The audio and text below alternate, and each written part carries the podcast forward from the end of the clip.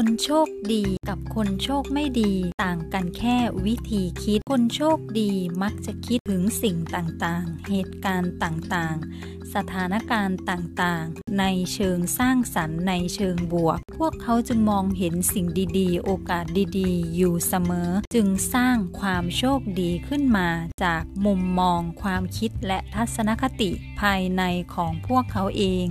หากเราต้องการที่จะเป็นคนโชคดี จงสร้างความโชคดีขึ้นมาด้วยตัวของเราเอง เริ่มขอบคุณสิ่งต่างๆ ในชีวิต เริ่มมองเห็นสิ่งดีๆ ที่เรามีอยู่ หรือให้ความหมายสิ่งต่างๆ ที่เกิดขึ้นกับตัวเรา ว่าเป็นเรื่องที่ดี ให้ผลดีให้ประโยชน์กับตัวเราอย่างไร